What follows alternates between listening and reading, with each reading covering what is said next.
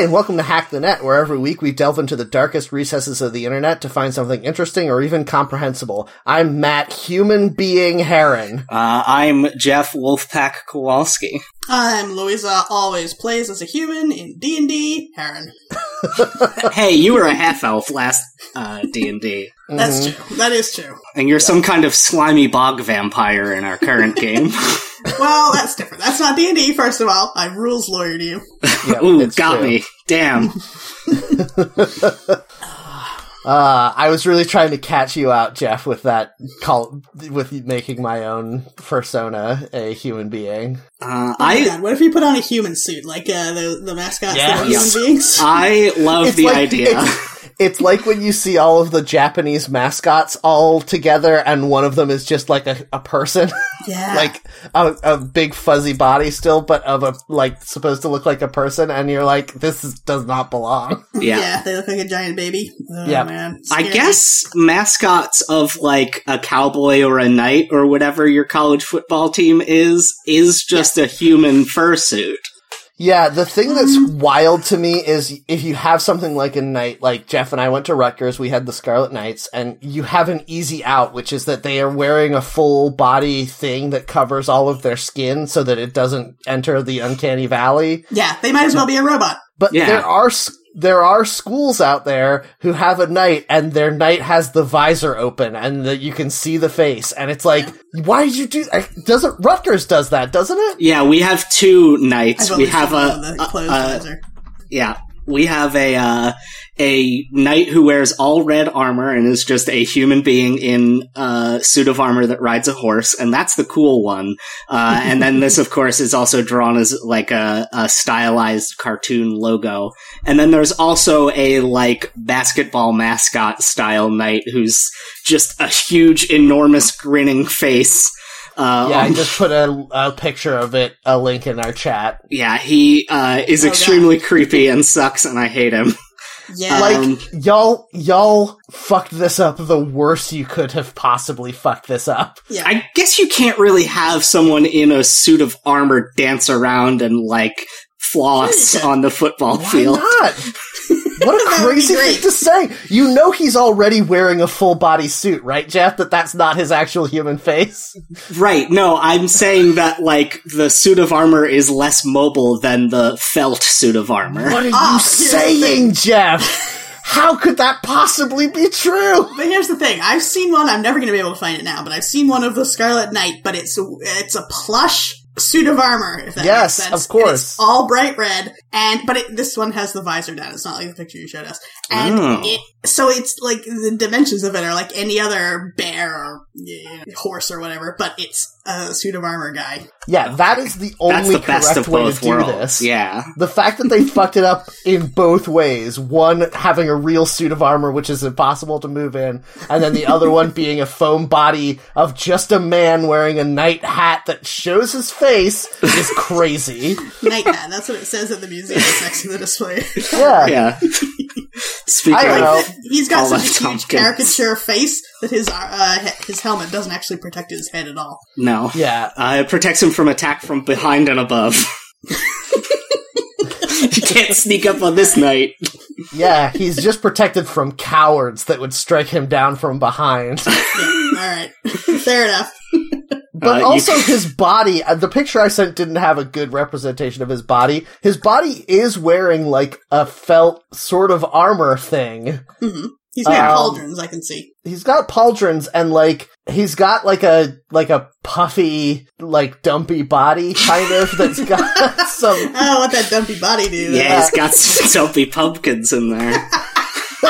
Oh yeah, Yes, I forgot it's it's Tis the of year for season. dumpy pumpkins. This is the season Right. to be dumpy. Um. Anyway, I'm just saying you could make a helmet head that is the same, that is smaller, I think, because it would need less definition than this head, and then just wear the same rest of the body thing, and he'd be able to do the same dances, and he wouldn't look horrific. Yeah, I agree. That that's the way to go with it. Although I do like the coolness of having someone wearing bright red armor riding a horse carrying a sword out onto the football field. The Yeah, only way that that would be cool I mean, like, it's pretty cool, but it could be cooler, and the way it could be cooler is if he was carrying his knight's head under his arm. Mm, yeah. So are the headless Scarlet Knights? yes! It's only for Fuck October, yes. October football only. Oh man, there should be a rule that every sports team needs to have a spooky version of their mascot for Halloween time. That would be great. Like all the cereal mascots do on their boxes for Yes. Yeah. Except this year where they're all just dressed as Yummy Mummy because I guess fuck you. I have a Toucan Sam dressed as a very bad werewolf on the cover. Oh, of that the I rules. right. I just I just don't know why you wouldn't just do different ones. Is he There's so dressed many as a monsters. werewolf or is he dressed as a fruit brute? No, he's dressed as a werewolf. Okay, because the fruit brute was a werewolf. Yes, That's but he was red, and this is a brown werewolf with like a Mm. plaid shirt. Wasn't the fruit brute orange? Because his thing was orange creamsicle flavored. No, it was cherry flavored, and I couldn't oh, you're eat it. right. The Who one was time orange? I bought it. Who was orange creamsicle? That's Yummy Mummy, I think. Uh, Yeah, yeah. that might be right. Yeah, yeah, yeah. Classic fruit brute is brown. New fruit brute is like pink and red. Why did they bother redesigning Fruit Brute if they weren't going to bring him back? I mean, they redesigned him and brought him back for like a limited time two or three years ago. It was the return of Fruity Yummy Mummy and the return of Fruit Brute. See, when you said brown fruit brute, first of all, that's like a very powerful phrase. But second of all, That's close to Dumpy Pumpkins for uh, Yeah, it's the very vowels good. in there. why are all the best phrases Halloween specific? Anyway, Because Halloween is the best holiday and the best pe- piece of American culture. that is true. Perhaps Maybe the only, good piece. Yeah, Yep.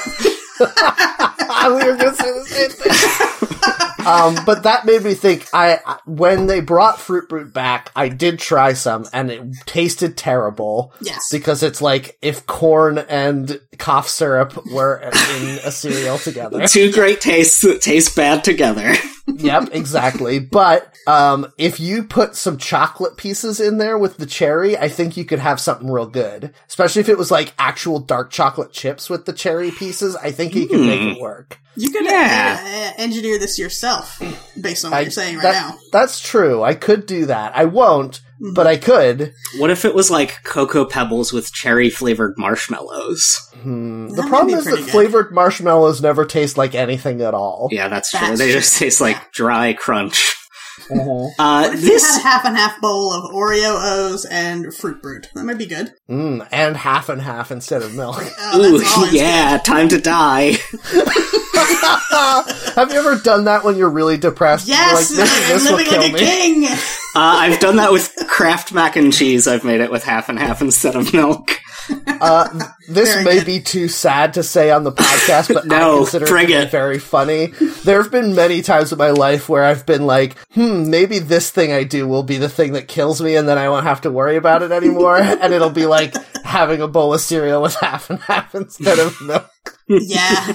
Oh, man. Uh, I think that's the only reason I ever smoked cigarettes. Every time I smoked a cigarette, I was like, hey, maybe this will kill me and then I don't have to worry about it anymore." You hear those warnings like coffin nails. Oh, okay. Maybe. I mean, Cool. I genuinely do think that that's the only reason anyone smokes anymore is because they're like, yeah, oh, this is a way that I could die? All right, Yeah. bring it on. that is true. uh, Why do Matt teenagers want to die so much when they have like nothing to worry about? to live Um, for. Because they know that the, like, we are probably going to be very old by the time the earth catches fire, but they're going to be right in their prime and it's going to be their problem and fuck them. Yeah, I guess. Yeah. Yeah. fuck Who those knows how long I'm gonna live? Am I right? we Yeah. don't know. That's what I'm saying. Eat that half and half mm. cereal. Yes, Ye- absolutely. yeet that half and half cereal. No. Eat it. Yeah. Okay, No, yeet I it. say no. Eat it into your mouth. Yeah. Yeet it down your can that is horrible my gullet. body. Uh, Matt, what did you do to stave off the depression this week?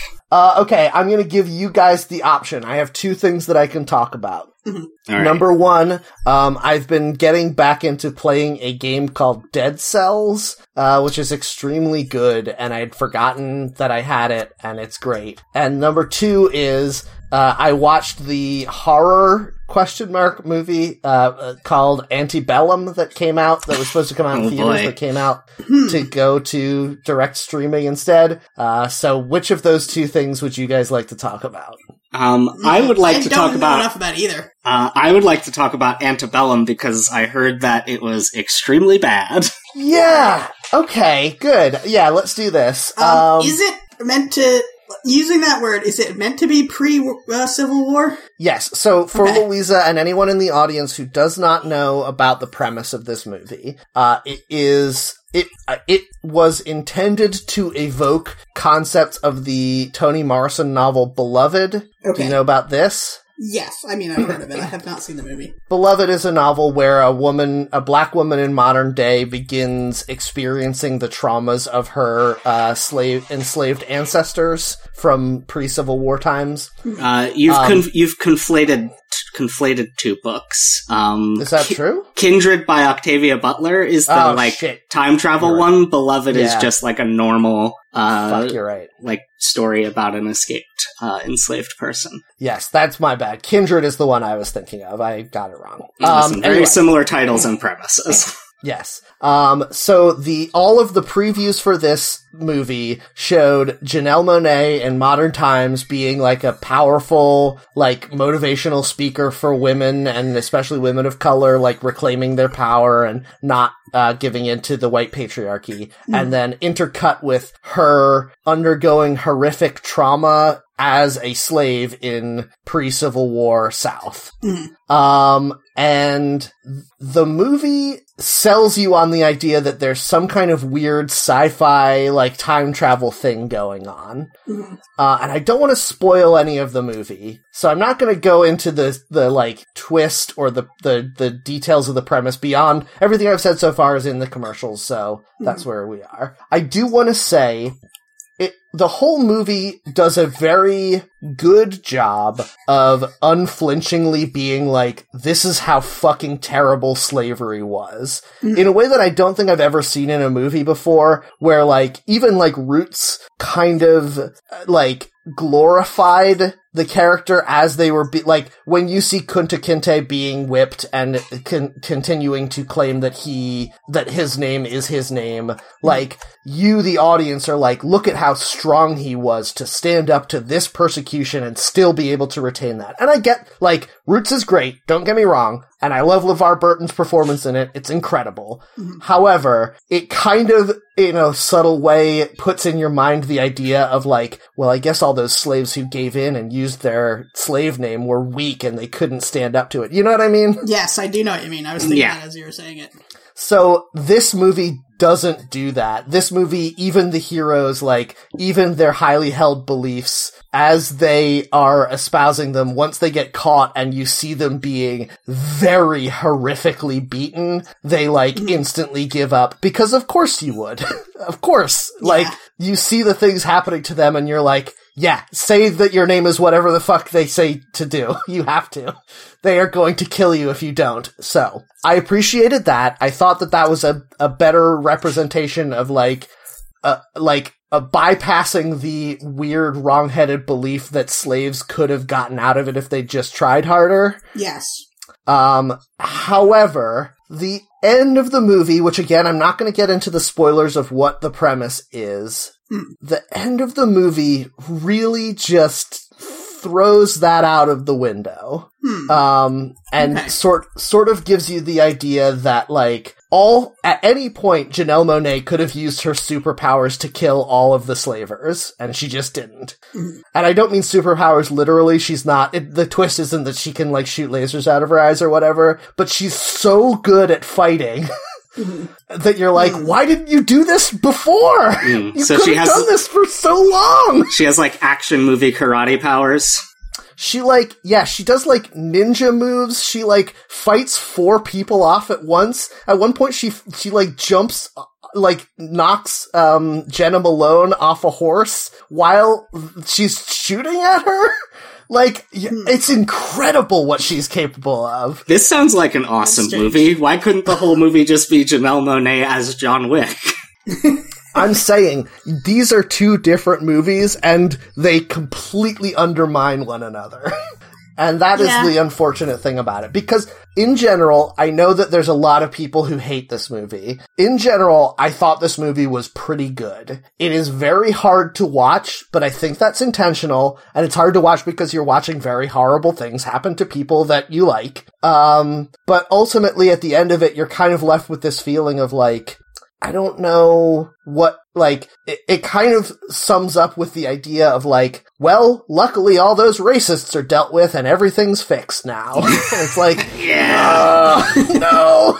Now, uh, maybe I didn't uh, understand at first. I thought you said that this was a horror movie. Did you not say that? Did I just try to fill that in? No, it is. So one of the things about this movie and like the discussion around it is it seems to have been marketed as a horror movie Hmm. and it kind of is a horror movie in that you see sort of Janelle Monáe, a powerful black woman from modern times, being broken by extreme violence. And like, a lot of the violence is very slasher movie-y. Mhm. Um, See, I mention it because I something I think is a key element of horror movies is uh, kind of exploiting whatever torture or horror is in the movie. Yeah, and that's For why for the first for the first two thirds of the movie, I was like, "Wow, I can't believe that they are using the tropes of like a slasher horror movie, but subverting that by making it have like a message about how we should care about the bodies of the people being slashed, which is not usually a slasher movie thing."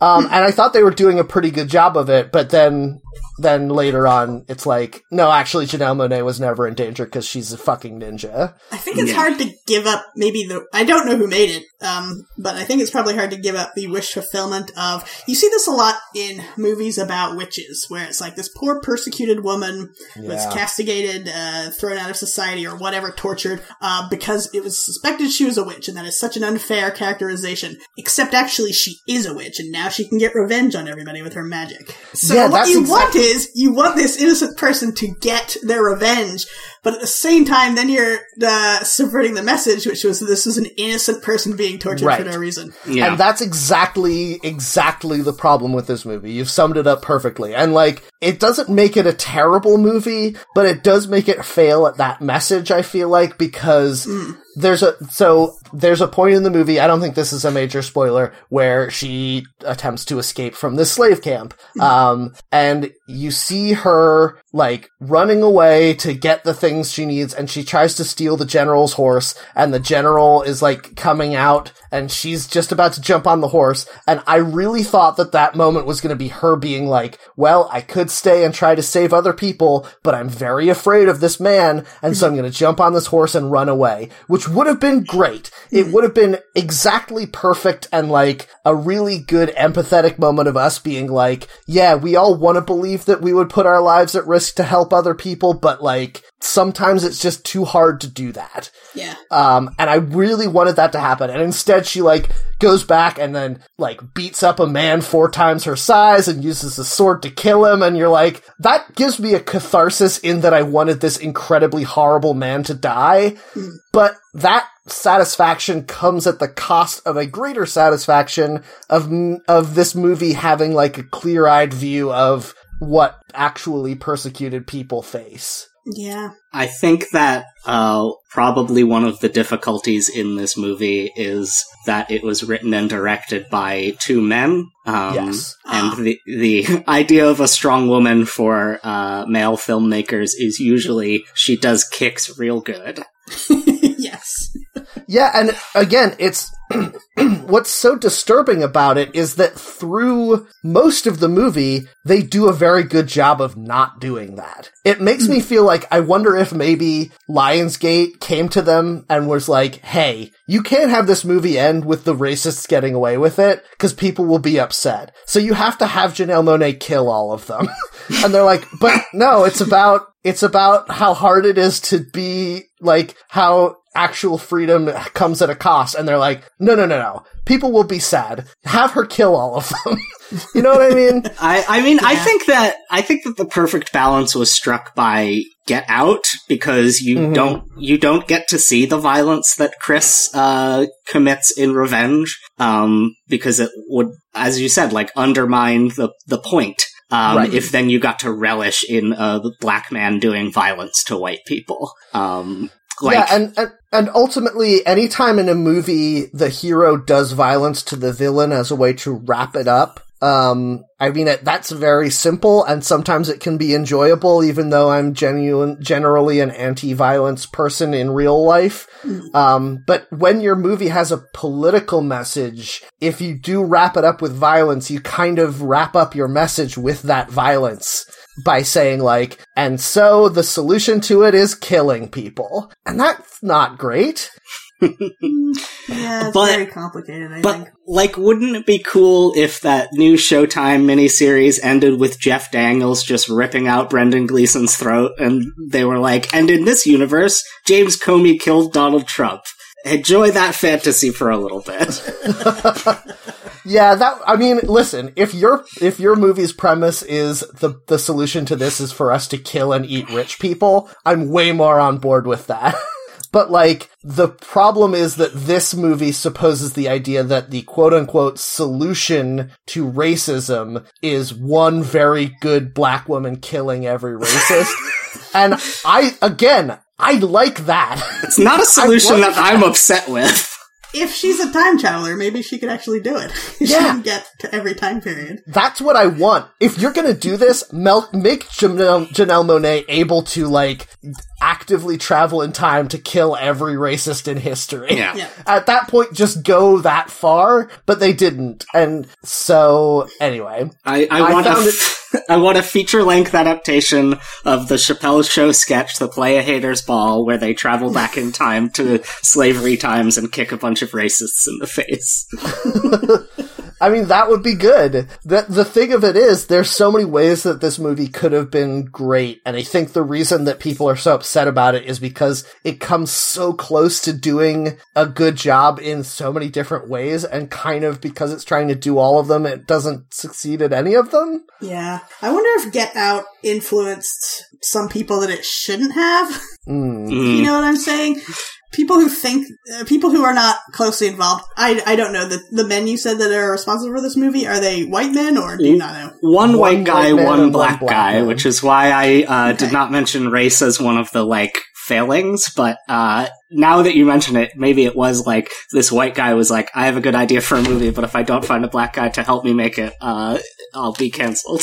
Yeah, it's very complicated, but I wonder if it's looking at something like Get Out and being like, I think I understand enough of this to make such a movie, but then not really. Although you say it's based on a book, do we know how close it is to the book? It is a ripoff of the book. It is not like an official Oh, no. adaptation. Like the It is It trailer. is not. Uh, sorry, it's neither of those things. It is Oh. completely unrelated to the book. The Yeah. advertising makes Oh. it look like it's related to the book, but it has zero connective tissue to the book whatsoever. Okay. yeah. The I was uh, gonna say. when the trailers came out, everyone was like, "Is this based on that book?" And then still, when you search for the movie, the autocomplete is based on Kindred. uh, but it's. However, w- once you watch the movie, none of the things that happen in the book are even close to the things that happen in the movie. yeah. That's a shame. So yeah, Well, is it? Again, it's a different story. It's not related at all. And Right. like, it's not a bad premise. The movie has a pretty good premise. And there's lots of, there's lots of very smart things in the movie. Like, when you see Janelle Monáe in modern times, you see people, white people who would probably term themselves to be like non-racist or like good to people of color still doing very shitty things to her and she kind of like rises above it and doesn't comment on them. Um but you the audience it's made very clear like oh this woman is being racist and she doesn't even know she's being racist. Um and i think that kind of stuff is really done well and in fact all of the modern day Janelle Monáe stuff is excellent. And Janelle Monáe is incredibly good in this movie. And it's just a shame that like honestly it's I kind of feel this way the Louisa to bring it back to what you said with uh witch movies. I feel about this movie the way I feel about the witch the the the, the witch Yes. that they did a couple years ago where I loved everything. And if you ended the movie 10 minutes earlier it would have been a great movie yes, I remember you talking about that. But then I- you never would have heard Black Phillip do his great line. but that would have been great I I'm fine with the ending of that movie, but the thing that breaks it for me is the first thing that happens in the movie is we see a real witch do actual magic, and then we don't see any like That's witch also the stuff last the thing end. we see in the movie, Jeff. That's my problem. But I would have been fine if like it was a twist that magic was real. But we know the whole Yeah. time that it is. Yeah, I That, yeah, that's the But- problem. You want in a in a story about uh, people becoming paranoid and desperate because they're having such a hard time in life that they need to find a scapegoat. It's far more interesting to see that happen without any real evidence because there wouldn't be any real evidence. yeah, I think if you ended the movie right before Black Phillip's first line, you could have been like, was that thing at the beginning a representation of what the colonists feared was in the woods? Not like what was really happening there, because then the whole movie becomes like, maybe this is just this little girl in this society not being able to separate what's real from what she fears is going to happen mm-hmm. and all of this was just normal but she couldn't tell she was too afraid of magic that would have been cool Yeah. I don't That know if you can tell a story better. like that in a movie and have it be a successful movie because I think people would get frustrated. Although I think Well- it'd be a better thing to do. And in th- and that's exactly the same thing that i think about um antebellum. I think it could have been a great movie if they hadn't had any kind of catharsis or like comeuppance for the slavers and the racists. But like phew, you fucking you really want to see that guy get burned to death? Like fucking the whole time there's this one guy who's just like the the like person who's giving the order to all the slaves and he's got a shitty mustache and greasy hair and like you're just like somebody fucking get him. Like get him. But like by doing that the message is is ruined but god it does feel good when they get him I really like that Janelle Monáe is sort of positioning herself uh, in pop culture uh, as almost like a, a David Bowie esque figure of someone who like does extremely extravagant, like very heavily fashion inspired music and live performance, and then also sometimes is in a movie and does a good job. yeah i was gonna say madonna also it's like Oh yeah, except she gave up acting. Yeah, did Madonna ever do a good job with acting though? No, she's Well, pretty. She's pretty did good in a, david in a bowie league ever of do her a own. good job with acting Uh, He he's did a good job in acting the- like David Bowie. yeah He's, that's he's the good in the. Prestige. uh he's barely in the prestige he's only in one scene That's fine. It's enough. Um, anyway, I think Janelle Monáe is a better actor than both David Bowie and Madonna, but I do think that they have a similar like place in pop culture. Yeah. Um, Janelle Monáe needs uh uh her like star making uh suddenly seeking Susan or League of her League of Their Own type like lead role where she's in a movie and people like it for a little while. Yeah, and everyone thought that Antebellum was going to be that, and I'm afraid I don't think it will be anymore. And so I hope that they keep casting her and stuff because she is far and away the best part of this movie. She is incredible in the movie, even though the movie is not my favorite. I do recommend seeing it because, well, if you can deal with watching very, very, very upsetting violence, uh, I think it is a good movie i in a lot of ways, and you just have to deal with the fact that it kind of lets itself down. Mm. Anyway, Okay. uh, I, Louisa, sorry, I got sl- slightly distracted because I suddenly remembered Janelle Monáe being non-binary, and I was like, "Oh no, we called her her," but apparently she does use her, and she's not non-binary, even though at the beginning of the year people said that she was. So there's that. Yeah, think- I think that it's probably one of those celebrity things where they said something sort of innocuous, like, yeah, I feel like I have a strong opposite gender energy, and everyone, Yeah. like what they did with, uh, Lando Calrissian, what's his face? Donald Glover, No, the old one. Billy Dee Williams. yeah, Billy Dee Williams. Everyone was like, Billy Dee Williams said he's uh, gender fluid, and then someone asked him about it using that that term, and he was like, I don't know what that means. oh man, he just wore a velvet I cape mean, that one time. he's like 75 years old. He shouldn't know what gender fluid means, right? No, it's an old enough term. There's old gays. I mean, you could be gay and old, and like you can be gender fluid and old. I'm just saying, if you're 75 years old and you don't un- don't know the term gender fluid, like Oh no, I think what- that it's. that is my expected result.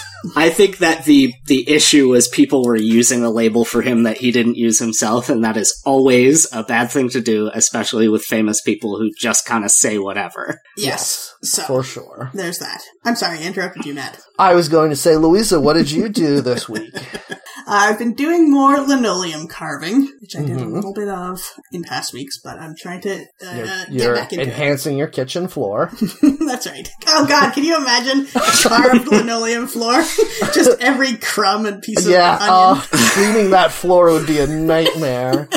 Ooh, think about it this way though. You carve the linoleum floor and then you pour resin over it to make it smooth again. Mm-hmm. That would look really cool. How do you get your resin smooth though? Like keeping resin a flat surface even in a very small area is really hard and trying to do it on a whole floor, I don't know how they do it. Yeah, I've Mm, seen I don't know. do- YouTube manages it. I've seen people do bar tops, and you have Mm-hmm. to like have it in a room where you can have a sheet that's over it, but high enough so it's not touching, and it's undisturbed for like two weeks, I think, for it to fully set. It yeah, and you have to like a, a lot of to get it to be actually clear and not have bubbles in it. You have to have like a vibrating pad under it that like shakes the bubbles out. It's insane. Yes, and a gallon of it is you know ten dollars or whatever, which means like doing a whole bar is like four thousand dollars or something Yeah. insane. Oh my god! But it, it looks so cool. I understand. It does look do it. very cool. And then you've got like all your collection of Alf Pogs set in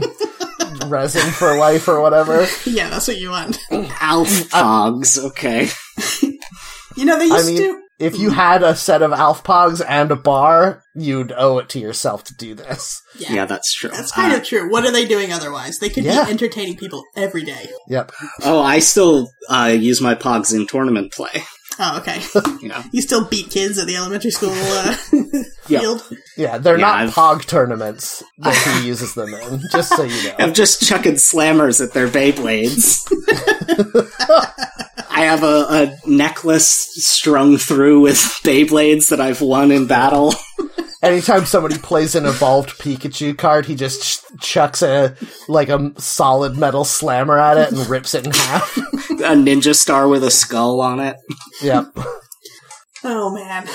Uh, so linoleum tiles. I was reading about them, the history of them, and in the middle of the century, people were using actual linoleum like you'd use on the floor, which I don't see how that would work because that has like a layer of very shiny laminate on the top. That's no Hmm. good. You use the other side, right? No, they didn't, because the uh, backside has like a Hessian backing, like a woven burlap, like pressed into the plastic. Hmm. But anyway, now you buy nowadays you buy uh, one specially made for it. And if anybody doesn't know, you use knives to carve away a design, and then you ink the surface of the linoleum and press it to paper, and then of course it makes a stamp, so you can stamp out lots of different images. Have you guys ever tried it, like in uh, art class? Uh, I No, have it not, no. It doesn't seem like the kind of thing that I would enjoy at all. I did it in probably elementary school, middle school, and high school. Like there was that was part of art class. You guys never did it? No. No. I have done, um, which I think is probably similar, uh, the thing where you trace out a pattern on sheet metal and then use like an angle grinder to, to cut the pattern out of the sheet metal so that it like becomes like a, and then you put like a LED behind it or whatever so it becomes like a cool, Mhm. like cyberpunk, you know, wall Yeah. or whatever. That is related because you're the the parts you're taking away become the negative relief Right. the image, and Yeah. that is hard to wrap your head around sometimes. Like to make full use of the uh, contrast between the ink and the space is Right. very difficult. So I'm still working on that. But uh, do you, you don't have to keep all of the raised parts connected, right? It's not like stained glass or whatever in that Right. way. Yes, No, you they're do they're not. have to connected by the backing. Yeah. You do have to work backwards. So if you were to uh, want to put words in there, um, you have to you have to of course plan it out and draw it on the block. But then you would have to do it without trying to think about them as words. They're just shapes right now because otherwise you will go insane. Because the letters are backwards, you yes, all the letters are backwards because for a stamp that they would be. Yeah. Uh, but it's very good because once you've set it, uh, your design, and you're starting to carve it, you're just working with a tiny knife that takes out about one uh, millimeter of uh, width gouge per swipe. So Mhm. you're just working in very small spaces and you don't have to think too much, and that's really relaxing. mean? Do- is it stressful to be tracing out the pattern? I think that's the part that would stress me out. It is. And like I said about a negative space, there's uh, too much of sketching where you're like, I'm gonna sketch this right now, and yeah, I'll figure out some of these details later. And then by the time you've got it on the block, you're like, I don't have the ability as it is now to make changes on the fly. like I Right. don't know what I had intended to do when it was a sketch. Yeah. So I'm trying to get the sketch exactly how I want the finished thing to look and then transfer it, and that's tough. One of the things I always have problems with with wood carving is I will trace out what I want to do, and my tracing will have some like straight lines or specific curves, Mhm. um, you know, or, or angled lines or whatever. And then as I'm carving, the line is supposed to be straight, and then for one billionth of a second, my my like saw or knife twists mm-hmm. a little bit, and then it like fucks up the straight line, and I'm like, well, fuck this, I guess. I'm fucking done. Like, Yeah. I'm not gonna do this anymore if I can't even do one fucking straight line. There's a lot of stuff where it's like, all right, I'm going to outline this one shape. I know I want to do that. So you carve it all out, and then you're like, oh shit, no, I wanted that to look like it was behind this other element. So I wasn't going to carve out this one part of it, but you've already Mhm. done it. And then you just Mhm. have to think up a new idea because there is no going back. Ugh, yes. Ugh. But that's kind of good in its own way, I think. It's teaching me some stuff. yeah. Um, I mean, I think it's good to learn those lessons of like how to to deal with the situation at hand. Mhm. Uh, I just it sounds so stressful to me though. Sh- should I get into this? I think you might like it. Do you like working? Uh, the thing that's hard for me is I have been trying to do art so that I'm not staring at a screen all the time. But then as I'm doing this particular kind of art, I am focused very closely on looking at something. And as I look up from it, I'm like, damn, this is no better for my eyes than looking at my phone. Uh, it probably is better because uh, I don't think linoleum tiles have a light bulb in them. But it does hurt your eyes. When you look up and look out a window, you're like, my eyes are strained. I can feel it. Mm. But I enjoy it a lot, and I think you might enjoy it. And it's low stakes. It's er, everything involved is low cost, and uh, yeah, you can just noodle around. Hmm. Maybe I'll. Maybe this will be my next thing. Here's what you do, Jeff. You just when you get a piece of linoleum, trace a grid on it, and then do it like Picross. Ooh. There you go. Just chisel out one square at a time until you get the picture you want. this will be. It's just like uh, how it is portrayed in Mario's Picross, where it is uh, like a little chisel every time you hit the A button. Oh, Yeah. that's right. Um, Perfect. it- you used to do those like bead perler things, right? It seems pretty similar to that.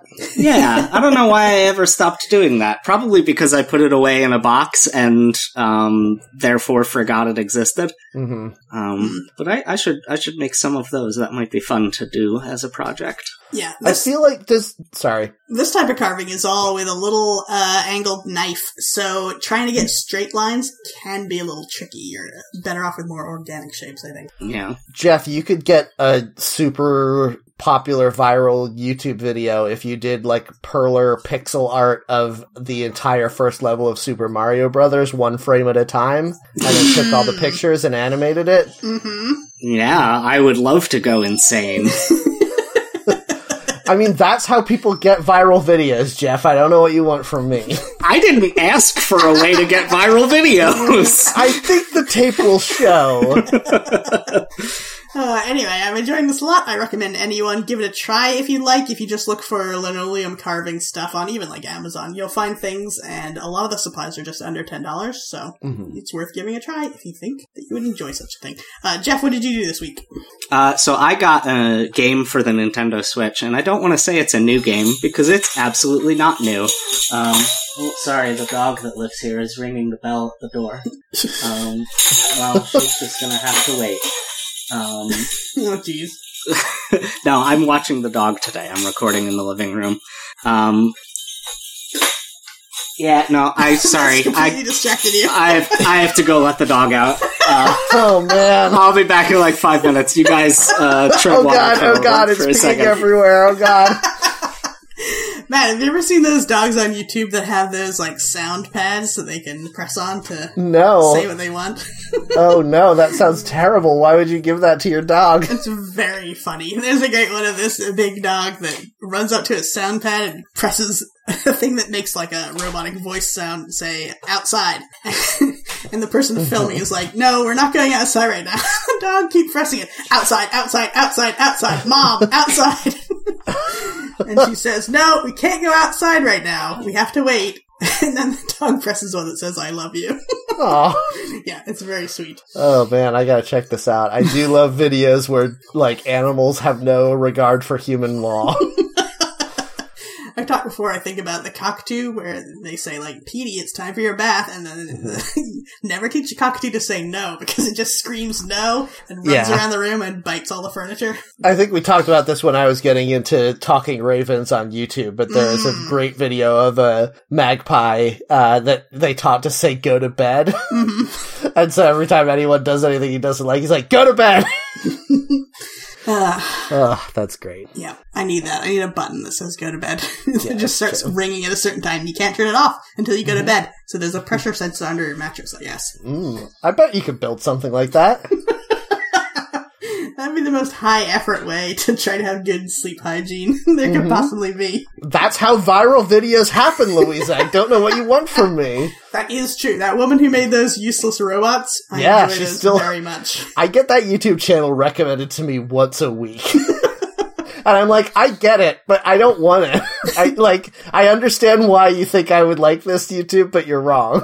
Is there a new YouTube trend, or am I just getting these recommended to me now? Which is, it'll be, somebody made it, but different people make it, but they always have the same title, which is like, this character from this movie, five times that they went off in six minutes, or something like that, and it's just a supercut of some person yelling. I've heard of something called fan vids, which is like just the moments of, of one character from a movie that people like, where there'll be like fan vids of, uh, what was the one I saw the other day? What's that woman's name with the curly red hair?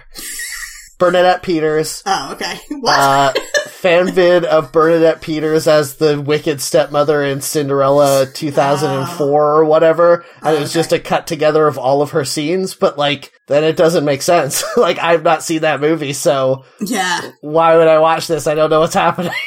Yeah. No, this is like, uh, what I keep seeing from many different productions is Elizabeth Bennet. The time she was totally, uh, cut a bitch in six minutes or eight minutes or whatever.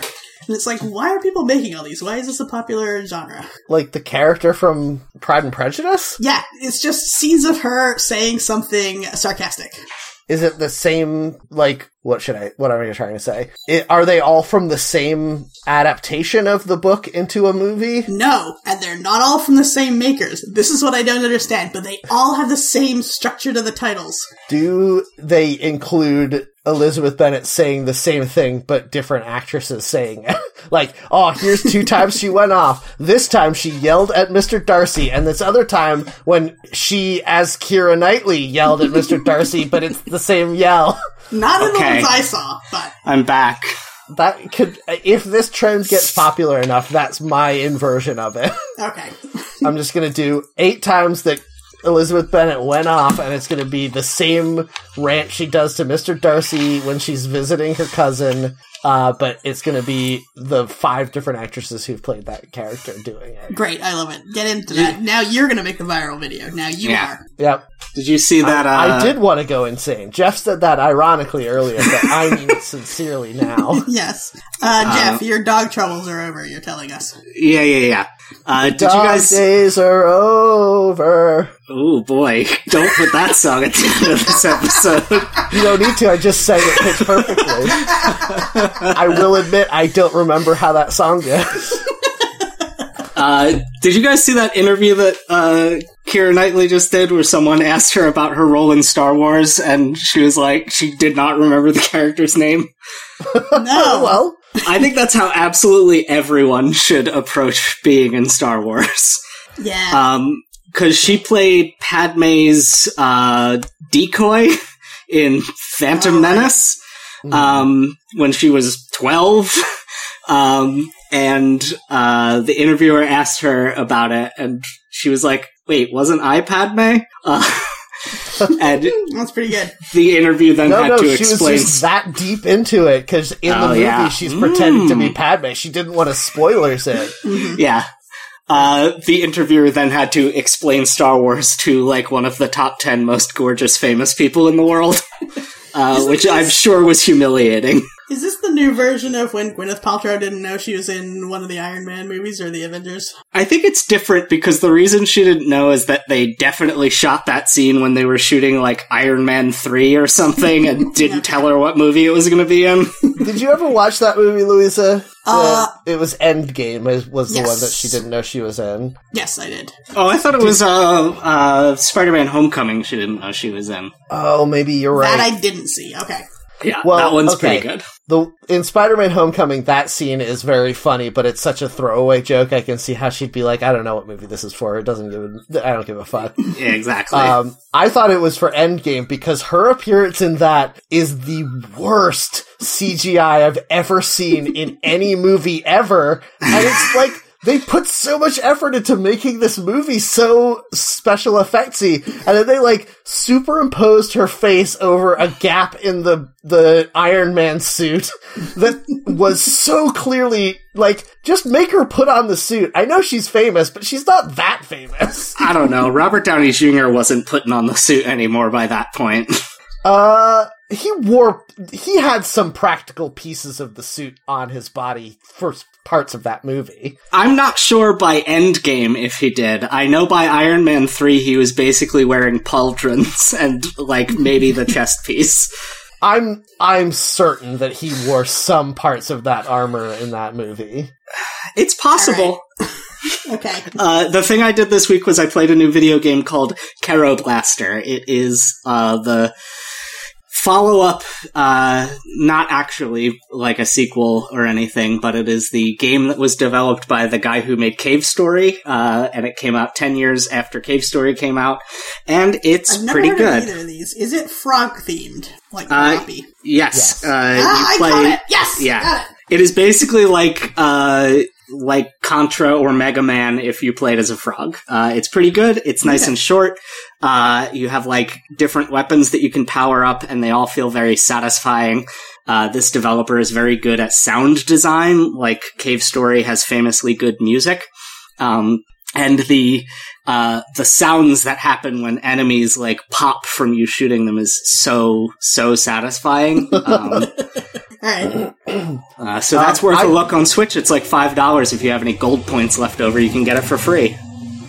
I never played Kero Blaster because I did play Cave Story on Switch as well as on the PC when it was for free, and it's terrible. I You don't know like everyone it? loves it, but I hate it. What do you it's not like so about it? ugly. It is Oh, no, I maybe disagree. the ugliest video game I've ever played. Alright, I'm hearing several different things about this game. Yeah, that's very strange. I think you just hate looking at pixels. I mean, I don't think pixel art is good, and I think that Yeah. the, the like incredibly washed out color palette of Cave Story is like the ugliest thing I've ever seen. Huh. Um, Like, I know the. Yeah, The fact that the main character's skin is just white and his hair is just like bl- a block of green and there's no like you can do pixel art in a way that can be good, but you need to do more than just, you know, four pixels of the same shade of green, that's his hair, done. I think uh, I I feel sort of like the opposite way, where I like the idea of them taking this limitation of pixels, but then like we're not actually limited by how detailed uh, we can get, or how many frames of animation we can have, or how big the screen can be. Yeah. Um, so it, it sort of is like it's it's it feels to me like what we imagined stuff like Mega Man was when we were playing it when we were kids. Hmm. Yes, but Mega Man looked cool. I think another part of it is that the character, the main character, is so small on the screen, so Yeah. there's not enough room for detail. And like the only thing that really ever changes about him is the size of the bullets that come out of his body, uh, and I hate that. Alright. Yeah. I'm seeing some pictures now. I see what you mean, I think. Yeah. Uh, this also, uh, the Switch version has an updated graphics, uh, mode, which if you don't like pixel art is an option for you. Uh, Matt, I don't know if you played with that, but it probably doesn't fix your car- color palette issue that you have. You're talking about Cave Story, not Kero Yeah. Blaster. No, Kero Yes. Blaster is just the same. It's, it looks like an NES game, even more so than Cave Story. Yes, I did do updated um uh, graphics, which is better, which is why I got it on the Switch and actually played through uh, half of it, I'd say. Um, but I don't know. The, the other thing is that the gameplay is very samey. Uh, Mm. As you go through, eventually you're like, okay, the same thing is going to happen. I'm going to go into this room. A whole bunch of shit is going to come at me. I'm going to have to jump around and shoot it all. And then the next room. Yeah.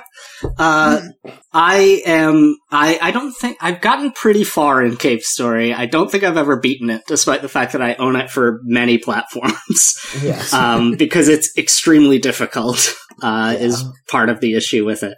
Um, but I, I think I might get through Kero Blaster just because it's so short. Uh, I'm on the second to last level already and I started playing it last night. Uh, it's like a three hour game tops. Mhm. Um, so I like that. Um, and I think that is all I have to say about video games ever.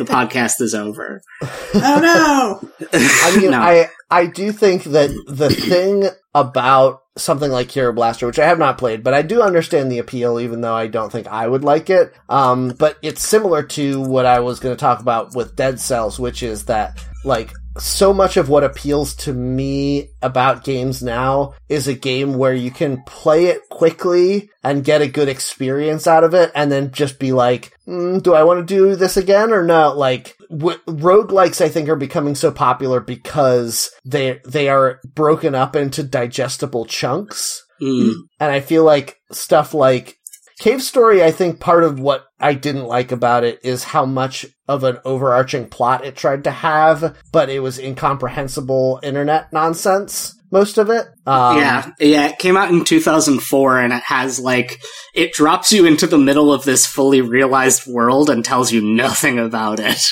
Yeah, which could be done well, but a lot of it seems to be that sort of like, what is that thing? Home, Homestuck? home, homestuck style of storytelling where the author seems to think it's funny to make things incomprehensible. Yeah, this Uh. is def- this is almost definitely one of the things that the author of Homestuck, uh, consumed like before creating that. Right. So it's, I think it suffers a little bit from Seinfeld syndrome for a thing that you already don't like. Yes. um, yeah, so it, it, it's just, it could be good, but it's not to me. But if people like it, that's fine. Yeah. Um, but my ultimate thing that I was trying to say is like the, uh, something like Kero Blaster, which doesn't, which you say is broken up into chapters and like seems to be more, uh, easy to just sort of pick up and put down, I think is a much more appealing proposition to me. And I would say most people right now in, at this moment in gaming. Yeah, it is one of those games that is so perfect for the Switch because if you want to play it on your TV uh, and have it feel like you're a kid again, you can sit on the floor and do that. Or if you're a normal adult with a back that doesn't work correctly, you can lay in bed and play it in handheld mode, and it feels good that way too. Is that a And- normal adult? I'm Yeah. still stunned that both of you are able to lay in bed for any amount of time without your back exploding in pain. I, I I need often have to shift pillows. position. Mm, yeah, that too. um, but yeah, I, I like it. I like annoying games on the Switch because if I want to play an annoying game, I need to be able to put it down immediately and go do something else. And you can just put the Switch to sleep with one button press You and need to not throw it destroy across it. the room. exactly. You can avoid throwing your three hundred dollar uh, Nintendo machine across the room. Mhm. Have Um, they fixed the thing with switches where if you broke the switch you had you, and got a new one, you would lose all your progress on every game, or is that still a thing? Uh, you have cloud saves now, especially. Uh, I think you need to pay for the online service for that, though. Okay, I already do. That's fine. I for a while I was like, I'm just not going to play my Switch because I don't want to lose my Breath of the Wild progress. Yeah, Mm. man. If I lost that, I was thinking about that the other day because mine's on a cartridge. I'm like, what if I lost this little cartridge? Oh, God. Oh, the the save data is not on the cartridge. Oh, Don't good. worry. Thank God. Uh, yeah, the save data is No, on your that- system. That's the reason I was scared is because if the system breaks, then you're fucked. Yeah. Yeah, true. Um, let's get into a wiki. Yeah, let's, do it. It. I Hey! pasted it in, and uh, it is. I Oh, swear, no. I swear, I didn't see this when we mentioned this man earlier. Uh, this Melmacian nightmare, but we've got the puppet wiki and the uh, main guy on it. It's a. it is a absolutely terrifying full body shot of Alf, which you're not supposed to see. He has the like biggest feet I've ever seen on a Muppet. Yes. I believe when he was full body, there was a little person inside a suit, but I don't know how that worked. And this suit does not look like it has anybody in it, so. Yeah, no, this this is some like Chuck E. Cheese nonsense. Was there wasn't there like an Alf reboot movie a few years ago? I don't Was there? think so. I think there have been talks about reviving Alf for a while. Maybe in the late '90s. I remember there being some kind of Alf made-for-TV movie. There were three. Uh, no, Hmm. there was a t- yeah, there was a TV movie um, and called Project Alf that came out in 1996. Wow, you have a good Hmm. memory for Alf, Matt. I watched that movie for some reason. I, I do remember watching it and like for some reason this this memory may be entirely just a fabrication of my teenage brain, but I remember thinking that they were going to have like a X-Files crossover in it. and I don't think it happened and I was like pissed off that Yeah, they They- weren't even on the same channel. but they had advertised it as if it was going to be like maybe not actually X Files, but like uh, Right. an X Files homage type thing. Um, and then that is not the plot of it at all. yeah, uh, yeah, he's captured by the Air Force, and Martin Sheen tortures him or something. Ay, ay, ay. Oh, I Alf. God, would- what was? We I probably watched lo- the whole run of Alf, didn't we, Matt? Oh, certainly we did. We watched every episode every time it came on, It- Yeah. and it was only on for four seasons. We must have seen every episode. Yeah. God, God, four what years is you- such a can you long time when you're a kid. Yeah, Can you imagine if you didn't? If you hadn't seen all of them? like you watched it that much, but you still missed some of it somehow? yeah. There were some go back. episodes they refused to play in syndication because of Alf's problematic views. yeah, there's the one where uh, Alf does a hit and run when he's drunk. You know I what? would- I bet if we look through the episodes, there would be some pretty fucking problematic episodes that of this certainly show. is true. Yes. Yeah, I tried to pick something that was actually unlikely to happen. I'm definitely sure, like, I'm 100% sure there's one where Alf will say a word that we're, we're not, we don't say anymore. Yes, absolutely. Remember the episode of um, Family Ties where Uncle Tom Hanks showed up and he was an alcoholic and he drank all their uh, cooking vanilla? yes. That was weird. uh, I'm uh, I came across. I I feel like the show that definitely uh, would be hardest to watch, dis- like despite not being explicitly hateful, is probably Quantum Leap. Hmm, okay. Uh, certainly, Uh, there's some racist portrayals in there. There must be, right? Oh, he for sure leaps into people of different races and genders, and uh, I accidentally stumbled across the gif of him discovering that he has leaped into a young man with Down syndrome. Oh, um, God. And boy, that's a thing that you could just do in the 90s, I guess. Yeah. Yeah. Um. Uh, okay. This isn't the Alf so- wiki. It's all puppets. I forget Yeah. who it was, but there's a stand comedian who said something that I'll never forget, which is that on the show, ALF stands for alien life form. So on the show, this alien that can speak English says, "My name is Gordon," and they're like, "Okay, Alf," Yeah. and they never call him Gordon. yeah. If- why Um, is his name Gordon Shumway? That sounds like a taxi driver from Brooklyn. Because it's funny, get it? Yeah, it Yeah, sounds I like a guess taxi it's- driver from Brooklyn. Yeah, I guess the joke is that on another planet they just have like normal people names. Yeah. So and I they was just wondering. Oh, sorry. They play Bouillabaseball, which is like a Muppet show level of pun. Yes. Um, I was just. Oh, I get it.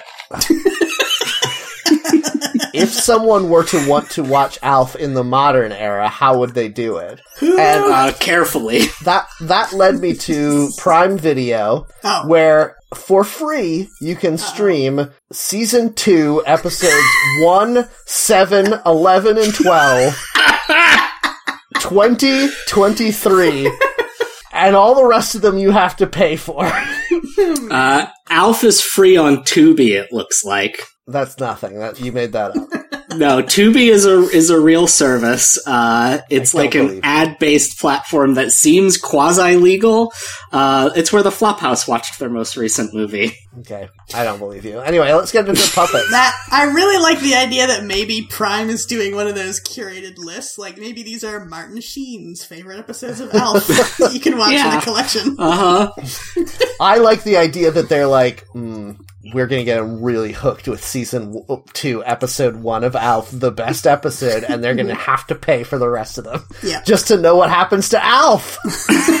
I went on Decider to see if Alf was streaming anywhere. That's how I found it was on Tubi. And the picture on top was Alf using a ventriloquist dummy.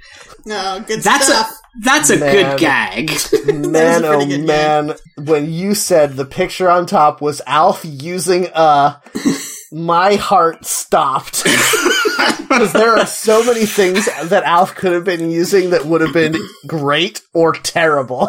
a dildo, a racial So- slur. Let a toilet was we- my first one. we jumped right in because of Alf, but we haven't even discussed any of this wiki yet. Yeah, go on, tell us about it. How is that bad? We need to talk about Alf for a lot more. Yeah, I'm titling okay, this that's episode fine. We'll put a Alf. pin in that about Alf. But first of Okay. all, there's no background. It's p- plain light blue. Uh, Yep. It just says Puppet Wikia. No special font or anything. No special logo. Welcome to Puppet Wikia. Uh, working on 5,255 articles, not very many, since, and this part I love, December 24th, 2006. So someone said, it's Christmas Eve. I need to fucking start that Puppet Wiki. it's Christmas Eve. Uh, George W. Bush was president. It's time. It's time now for the Puppet I'm. Wiki. It's two months after my favorite My Chemical Romance album came out. Not my personal favorite, the character that we've Oh, invented. Oh, my- sure. Can I? I'm sorry. This is going to be another diversion, but I have to. Please, Yeah. go for it. Have you guys watched um, the first episode of the new season of Great British Bake Off yet? Not yet. No, of course not. Do you mind if I spoil one very ridiculous moment? Uh, Uh, is of. it when the gonna it guy made? Oh yeah, I was Uh. gonna say. I saw the. I think I saw the thing that you're about to refer to. Okay, well, Louisa, you have to watch it then. I All right, guess. we'll I talk can't about it next say week. No, we won't.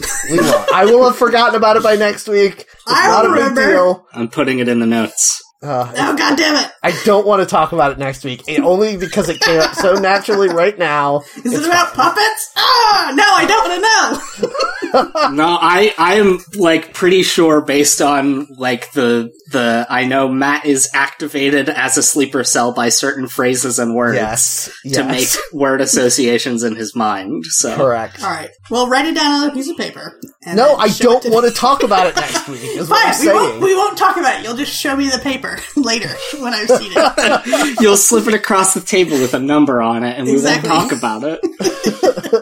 Uh, I'll slip it back after having removed or added zeros to it. Uh, so, oh, there is actually a blurb. I thought there was not. Uh, Puppet Wikia is an online database for everything about the wonderful world of puppetry. Because of the wiki format, anyone can edit. Uh, we work together to create a comprehensive database about puppets. So, it's loosely just about puppets. It doesn't really define, like, are these televised puppets? Could it be like a puppet show that tours? Could it be like Avenue Q on Broadway? Doesn't specify any of that. yeah, does are there pages for Punch and Judy on here? yeah, I wonder. I'm looking it up. Okay. Yeah, Punch and Judy has a page. do, do we feel like we've uh, covered this wiki, like the the basis of it, so we can get into it? Yes, there's hardly Yes. anything to the main page. Great. Alf crashes into the the garage of a suburban family, and unsure what to do, the Tanners take Alf into their home and hide him from the alien task force and their no- nosy neighbors while he repairs his spacecraft. what? Why? You- Yeah, they hide him from the He's a They nice hide him- guy. they hide him from the ATF, the Alien Task Force. Yeah, but here's the thing. Okay, if an if an alien crashes into your your garage and you trust that alien over the U.S. government, I get it. Mm-hmm. I really do. But like, how do you feel safe having him in your home? What if he like? What if Eats he your has cat, like, which he threatens to do literally every yeah? episode. What if he had psychic powers? What if he had acid blood? Yeah, what That- if he put these a are things you don't know about until they come up. what if he put a chest burster in you while you're asleep? and you Yeah. didn't suspect it? Well, he speaks English, so you could just ask him if any of that's true. Yeah, but why would you trust what he has to say? He's a cool Uh, guy. He's wearing a yeah, Hawaiian he's so shirt. charming. I don't think he's wearing a Hawaiian shirt when he crashes into their garage. I think he takes that from them. He's Uh, a the- xenomorph. he adapts. I'm really stuck Yeah. on aliens, I guess. xenomorph is just means alien, so he is a xenomorph. Doesn't it just mean like animal Strange shape or something? Strange. Uh.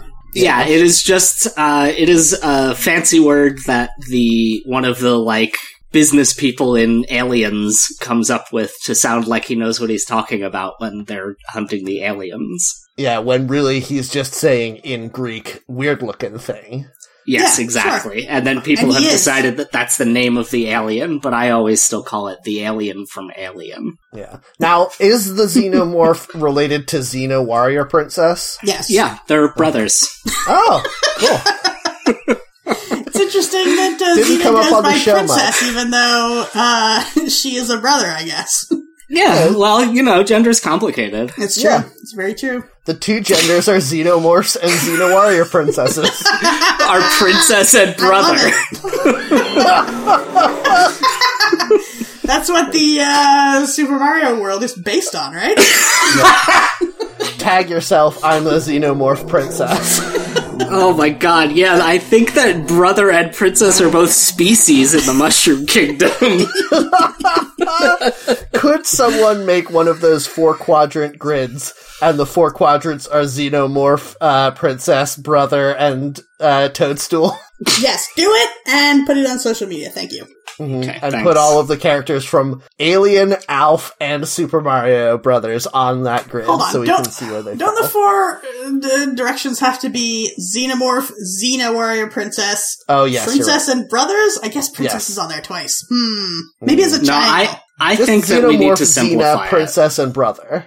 It's princess and brother on the x-axis, and the Yes. y-axis is good and evil. No, No, Jeff! Xenomorph And- didn't even get into it in that. Yeah, no, xenomorph would be uh, evil princess. No, no, no. no. Is Bowsette a Xenomorph Princess? Combining all the things. Ooh. Hmm. And a warrior, Oh, which true. makes it Xena. I think Bowsette might be the center of this grid. Okay. Bowsette's, Bowsette's not a brother. We don't know that. Uh, what about like a hypothetical? I mean, Bowsette's already hypothetical, but an even more hypothetical Waluigi. I bet Why a million versions Waluigi? that. I was thinking Luigi, but I'm gonna look it up. No, I need it to be evil. why does it need to be evil? Jeff, good and evil is not on this grid. Stop trying to put your political agenda on our thing. Yeah, somebody, many people have drawn Waluigi. Of Oh my course, god. they've they sure they've have. drawn her with a foul Waluigi's head, or as a cute normal girl. yes. I, Uh, I oh, quite I see like a pregnant one pregnant with a bomb, Oh Gross. Jesus Christ! um, or I a do, boo. I do like the version of Waluigi that uh, that people have done, where it's just like uh, she just looks like she's like a shitty girl, like Yeah, not the horrible face of Waluigi, and not like a pretty princess, but just like a really annoying girl. Mhm. I think here's my favorite because it captures Waluigi's energy without just putting Waluigi's head on a lady body, um, but also does make an effort to seem Waluigi-ish. I've pasted it in the chat for you. yeah, I saw that. I'm gonna post my favorite one. so I'm not gonna bother. All see the ways in which Jeff and I I'm- are different. I'm gonna post my least favorite one too, right? no, I don't want to see Waluigi pregnant with a boo or whatever. No, I, that's not the one. That's actually not my not least favorite. least favorite one, Jeff? uh, because there's something very funny about it. This one that I've pasted actually seems too sincere to be funny, and it's Mhm. just bad. Yeah, I like this one too, Matt. yeah, this this one is my favorite because it's not sexualized at all. It is just like, oh, this this girl would be a bummer to hang out with. but Yeah. isn't there isn't there something inherently sexual about Waluigi? Um, I Thank you, yes. Louisa. Thank you, Louisa, for being brave enough to admit the truth. His whole thing is that he always has roses for some fucking reason. I have no idea how that started. that is that is the best thing about Waluigi. But I do want to say I agree that there is something inherently sexual about Waluigi. What I don't agree with is I don't like that every time that people make the Bowsette version of a Mario Brothers character, it automatically increases their sexuality. Yeah. And I would very much like for Waluigi when he puts on the crown to get less sexy. When I imagine a female Waluigi, thinking of the height and the gangliness, I'm imagining Big Ethel from the Archie comics, but Mm, with yes. the color palette of uh, a Waluigi. I'm gonna look this up because I think see. I agree, but I want to make It's sure. Gonna be really hard to find her, I think, because she was Nope. played by the uh, Barb from Stranger Things on Riverdale. Yeah, but if Uh, no, actually, if you go, if you just I just Big- typed in Big yeah, Ethel. I'm There's seeing. plenty. Yeah. yeah, Okay. I'm imagining that this is what a Waluigette would look like. She kind Uh, of looks I- like a character from Beano Comics. Yes, Nintendo is too cowardly to ever give us Wa Peach and Wa Daisy. Uh, they've considered it and not done it because they know that it would make people too horny. yeah, definitely. What about okay? This has probably been discussed to death, but this is the first time I'm thinking of it, so I still think it's a great idea. has anyone done Peachette and Daisy Daisyette? That's yeah, Maybe Peachette's the m- main extra- one. No, Jeff, you're not listening to me. Oh, I'm having trouble. Are they more feminine coded? Are they like chibi versions of themselves? That's Peachette's the real one. That's what you're challenged to imagine, Louisa. Okay. No, listen, Jeff, listen to what I'm saying. If Peach, I, I understand that Peachette is like the word for when Toad puts on the, the crown. Uh, Toadette, I mean, puts on the crown. What I'm saying is, what happens when Peach puts on the crown? I see. Okay. I'm okay. Uh, here we go. I've got hmm. it. She's got so much feminine energy that she becomes giant. I'm sorry, this is horny, but she is. she turns You're not one of the- sorry. she turns into one of the giant uh, fairies from Breath of the Wild. Mm, Oh, yeah, that That's is actually what happens. she gets It's giant not- and nude. Yeah, they could not be more feminine or threatening. And that's what Uh, she would be. I what really, if she wa- just I, turns into two Princess Peaches? Oh no, and they make out. How dare you? How could you bring this to Wait, your I'm not, podcast? I'm not making it horny. You're making it horny. There's no way to not make that horny. What? I just thought she would like cell divide into two beings. right. And then what do they do? I don't know. Conquer the world. Okay. it always, I always think of, and I think I've mentioned it before, the scene in Bravest Warriors where they're in their holodeck and they demand that the hologram become 9,000% sexier. Uh, and I've pasted an image of that into the chat for you. I'm afraid. Oh no. Oh Not no! good. It's a giant It just flesh blob. Yeah, it's just a blob of flesh with a bikini and long, lustrous hair. Um, that is what I imagine would happen if Peach put on the, the crown. No, I think her crown just is one of those crowns. So, I yes, I know people have have speculated on the idea of if she took off her crown, would she turn back into a toadstool? Yeah, that's what I'm wondering now. But No, I think it's too far gone. Like, the transformation is complete, so if she takes a hit, the crown stays on and she just gets little like Mario. I just want Hmm. I just want someone to be brave enough to examine the idea of what happens if Peach puts on another crown or two crowns. Hmm. Like, how far does this go? Could this be an infinite recursive loop? What if Toadette just started eating the crowns? Mm-hmm. The This game is a good doesn't let question. you. The game won't even generate another crown if you pick one up. Mm-hmm. So we don't know what would happen. They're too afraid of what would happen to Pe- uh, Peachette. Yeah. Okay. now here's the real question: Dazette. Mm. Okay, all right. Maybe she on. would look like not such a total trash princess all the time. they gave No, they really I- gave her the worst color scheme, the worst dress. Like she looks like a maid. they did a No, terrible I job. I love that she's Ugh. sort of the like tomboy asshole princess because she didn't have characteristics before. But oh they're man! bad Now, though. Everything's now bad. I'm now I'm getting into some pretty wild thoughts here because if the existence of this princess crown that turns anyone wearing it into a princess Yeah. implies the existence of the opposite, some kind of plumber cap that when you put it on, it makes Oh, you into no. more of a like a brother. Hey, fucking, isn't this the plot of Super Mario Odyssey? Uh, kind of. It turns anything, even a literal dinosaur, into a brother. Okay, so somebody has done what you proposed, Matt, but to Rosalina, where they put the crown on Rosalina, who already has a crown. Okay. Uh, and I've, oh boy, I couldn't actually paste that in the chat because it's too powerful, I guess. yeah, that's a. I don't know what you did. Yeah, I don't know what happened there either. It- Google didn't even want to turn it into a link. Um, let's see. How do I, do I right click? Yes. I think if I right click and I can paste it in there.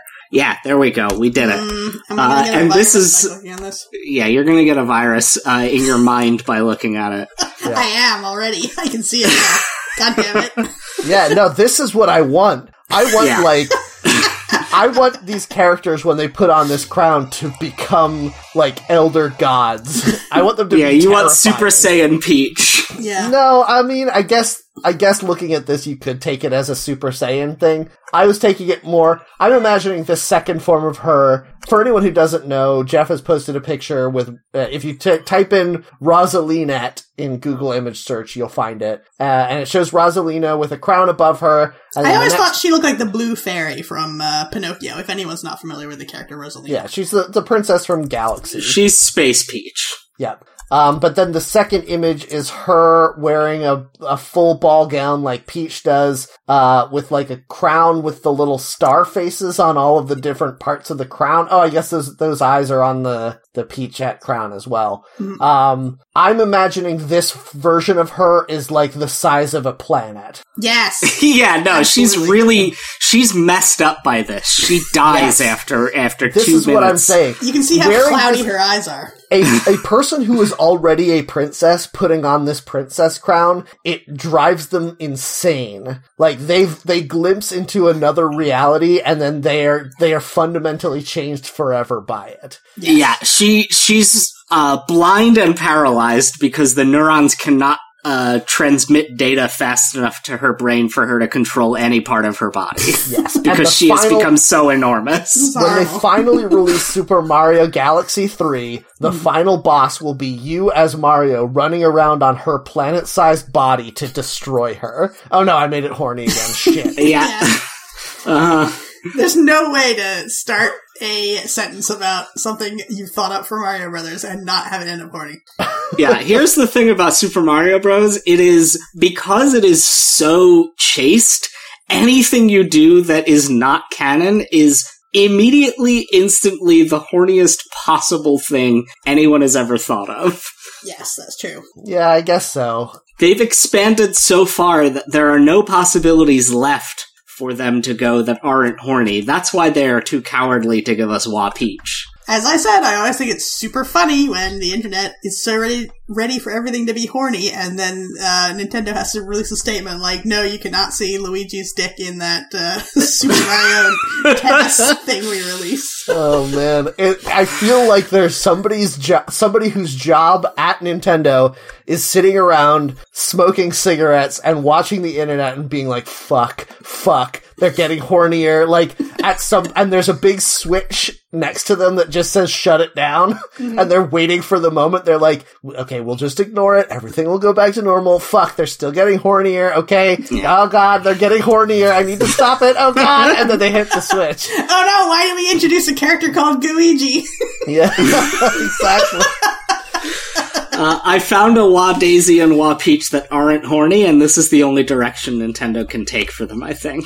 Um. mm, yeah, no, they look like is- tough guys. I mean, this is very terribly drawn art. so it's Yeah, hard they to look say. That's true. they look they look like Zelda characters. Yes. Uh, But I and don't nothing hate is Zelda the horniest Nintendo franchise? Ooh, I good also like that uh, with the um, Waluigette, they tried to just use the upside down L, but this person's gone to the trouble of rotating the letters P and D for Peach and Daisy, which is an extra level of detail that I really appreciate. Yeah, I like that. Uh, All right, I like we- this Wa Daisy does not look anything like Daisy. I like that a lot. Uh, Jeff brought it up, and now we need to talk about it. What is the horniest Nintendo franchise? Is it Donkey Kong? Oh no, it's Ooh. Fire Emblem. oh yeah, Fire duh. Emblem. The one where you can breed the characters, of yeah, course. of course it's Fire Emblem. Okay. That's also the most acceptable answer, so let's not think about it anymore. So I was gonna say I make an argument for Kirby or yeah, if you're into vore, I guess. yeah, it's a very specific one. It's only one. I mean, Uh, I I'm gonna say like Mario so Golf. Soft to touch. What? O- only Mario Golf. Yeah. No other part of Mario. Just Mario Golf is horny. Okay. I mean, that would be very funny. Because they're all wearing shorts, is that why? Pikmin. Aren't they all little creatures with flowers growing out of their heads? hmm Custom Robo. I'm just looking at a list of No, Nintendo let's not! now. Matt, can you tell us your random page, please? Okay. Excite Bike? It has Excite in the name. I got a random page on this wiki that we're definitely talking about. I just don't want to play Jeff Reads the Internet anymore. yes, exactly. Okay, yeah, no, And you're my- right. And my random page is Jane Kangaroo. Jane Kangaroo is a ca- character from the ugh, the wubbulous world of Dr. Seuss. I didn't see what it was before I heard you go, yeah. but you're right. She is the mother of Junior Kangaroo and a spouse of Mike Maputo Bird. What? That sentence is blowing my mind. A spouse? Are they in a polyamorous relationship? I Yeah, and that- also uh and of in the phrase a spouse of are all capitalized. The fact that Mike Maputo Bird is not a link on this puppet wiki is insane. That's not a character that exists on the internet. I Google searched in quotes M- Mike Maputo Bird, and the results are this page and a page on Moviepedia Wiki for The Thief and the Cobbler. Okay, before we get to bent out of shape here, uh, the person who wrote this page misspelled it, and it's Mick, M-I-C-K, uh, okay. Maputo Bird. Okay, that is what I suspected it must be, but Hmm. I still don't know why he has multiple wives. Yes. Yeah, he's for some reason on the Muppet Wiki. Did the was the Wubbulous World of Dr. Seuss produced by the Henson Corporation? I, It looks I like believe could it. I mean, Yeah. it looks like it. Um, Uh, I, so the first season was shot at Jim Henson's Carriage House in New York City, so I guess so. M- Mick Maputo Bird does have a page on this wiki, but it is blank. There is no information about this character on here. Okay. Uh, he mm, looks That's like probably a hard Elvis. relationship to make work if you're a kangaroo married to a bird. Yeah, he's he's an he's a bird that looks like Green Elvis. Yep. Okay. Um, there's Tell no me more about Jane his- Kangaroo. There's no mention on his Muppets wiki page of his wife. oh man, that's Mm, cool. Oh no, he's a heart. He's a serious philanderer. Yep. He's taken the Elvis persona to heart, Here's- and he's just Oh wait, no, it does mention his wife, and here's the sentence. Horton the elephant and Jane Kangaroo are also present to hear his song. And then that's how they fell in love, I guess, huh? I not guess- even mentioned that that's his wife. Yeah. Not yet. Every time she sees Mick, Jane gets so excited she faints. That that's hard on a relationship. Definitely. Have either of you heard of this show, The Wubbulous World of Dr. Seuss? No. I've heard the the words and hated them my whole, since the dawn of time. Can you guess what year this show is from? Um, 2005. yeah, early two thousands. 1996 to 1997. What? Right? Crazy. So It's this would like have been pre- time for you to. No, it would be too late for you to watch it, Jeff. Uh, no, I, hmm, I was eight in 1996. Yeah. so this seems yeah, like maybe a, show little for too late. Five-year-olds. Yeah. Yeah. I think by eight I was reading like, uh, middle school books. Yeah. I course. still Uh, believe I still believe that Dr. Seuss is a series of books that are what adults think kids want to read. yes, agreed. But actually no kids like them. I will say the first book I ever read on my own without having it read to me beforehand was The Foot Book by Dr. Seuss. Hmm. and that shaped your whole life, huh? Yep. And the I'm first so clan into you ever joined was the Foot Clan because you hate the Ninja Turtles. Yeah. Uh, later I joined the Yiga clan because I hate Link. And you love bananas. yeah. Oh, Uh, the reason I discovered the reason that I love feet is because they are shaped like the humble banana. hmm hmm It all comes They together. have a subtle That's curve that's to the them. proof of intelligent design is that our feet Yeah. are shaped exactly like bananas. you can grasp the foot and peel it from toe to heel. Oh! oh God!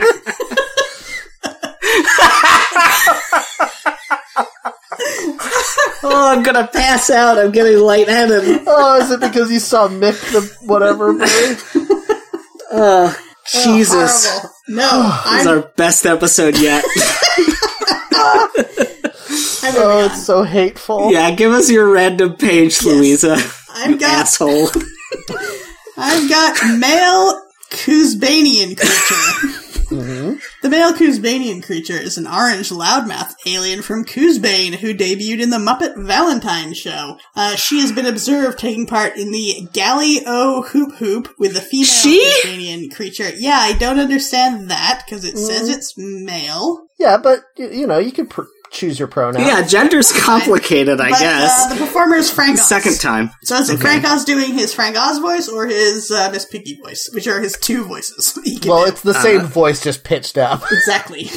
Uh, is his Miss Piggy voice the same as his Yoda voice? Yes. Yes. Okay. Uh, what about his normal voice? That is just, that's the Frank Oz voice we mentioned? Yes. There's Okay, just two. cool. There's only the two. Alright. Uh, it was weird that he was in Knives Out, huh? Frank Oz. Yeah. Yeah. Cause I he's like 87 years old and hasn't done any acting in 20 years. He still does directing all the time, though. Does he? Hmm. Yeah.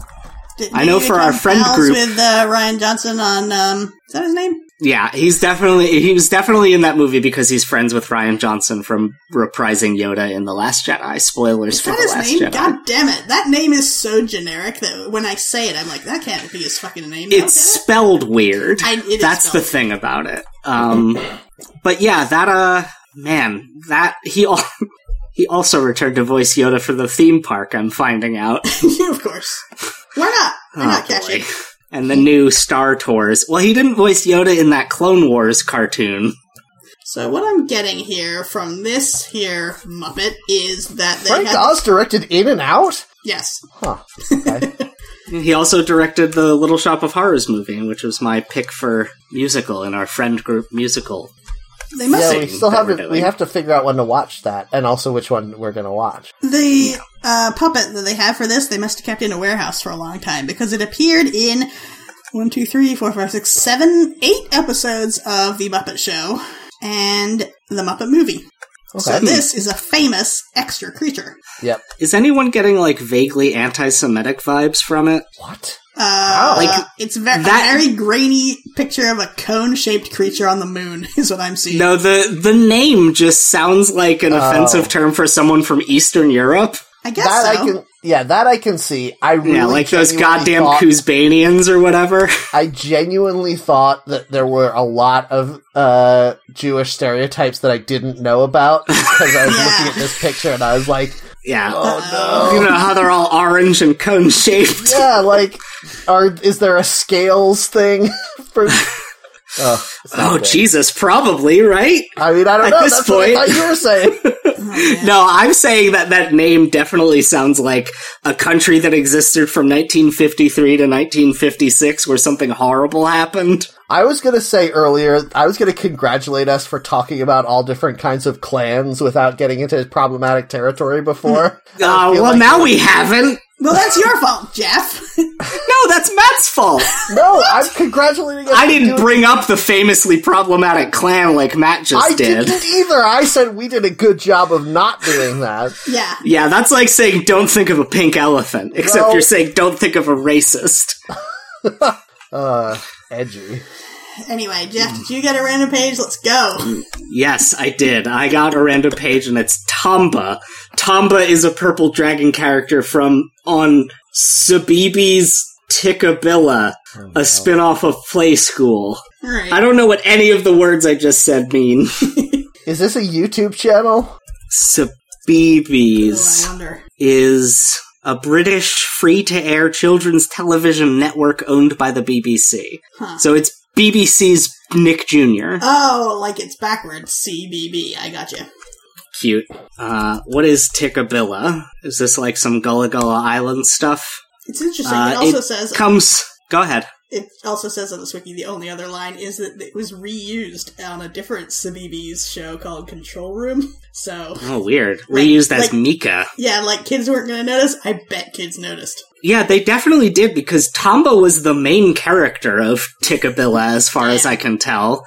Uh, Tikkabilla is for preschool kids and comes from the Hindi word meaning hopscotch, which, uh, Okay. I guess, I wonder if that's like, if it is the Hindi word for the game of hopscotch, or if it's a case of, uh, people in India came up with the same game at the same time as people in other parts of the world. Yeah, I feel like there is, there an- is uh, sort of a universal, like every culture has developed some sort of drawing in the dirt and then jumping on the drawing game. That makes Oh sense. man, I'm I'm looking at the Wikipedia uh, page for hopscotch, and there's like a dozen different variations, all in different languages. yeah, I guess I guess every culture has invented hopscotch. We've been makes going for fucking ever. Let's end the show. Yeah, alright, we're done. You don't want to talk about Alf anymore, Louisa? Uh, what else do you have to say about Alf that we have not covered before? Because I would be hard pressed to find anything. Um, I think Alf is uh, very far in the xenomorph brother uh, area Yeah, of for our sure. grid. I Uh, agree. does Alf have Does Alf have a dick? Are you Are you looking it up? No. it sounded Oh, like this was it. this was wiki number sixty nine on our list of wikis, We did it. yeah. and it was the horniest episode yet. Okay, now we can be done. Um, all right, thanks for listening to our wildest episode ever, Too Hot for TV, uh, which is why we've never been on TV. Um, if you liked our show, please rate and review us on iTunes and let your friends know about it so that we can continue to grow. Uh, we love that we have such a loyal fan base, and now you need to tell other people to do it too. Thank you. We're activating you. This is your activation code. Yep. Yeah. This time for real, though. um, Yeah. If you want to uh, to interact with us, you can uh, follow us on Twitter at HackTheNetPod, or you can join our Discord to talk to us directly. Just send us a message on social media. You can find me on social media at Matt Heron at Mastodon.online. Uh, you can find me on Mastodon as well, mastodon.social slash at JeffJK. JeffJK is also the username on Snapchat and Instagram. Um, if you are leaving an iTunes review, please explain what you like about the show, because I cannot imagine it's anything. well, don't listen to Jeff, I'm gonna say. uh, you can find me on social media at Louisa at mastodon.xyz. All right, guys. Well, thanks for listening to the episode. Uh, please come back next time. But first, does Alf have a dick? Uh oh. Thank you. He probably keeps it in uh, a penile sheath, which you all insisted didn't exist a dozen or so episodes ago. I, it's not that I didn't think it existed, it's that I was shocked that I had not heard about it before. Uh, oh man, these pictures, no. oh no! Yeah, of course. Of course. okay, that's, I was gonna make that my new sign off phrase is does Alf have a dick, but instead I'm not gonna do that, I'm gonna say, now you're playing with power. Now you're playing with superpower. Do your job!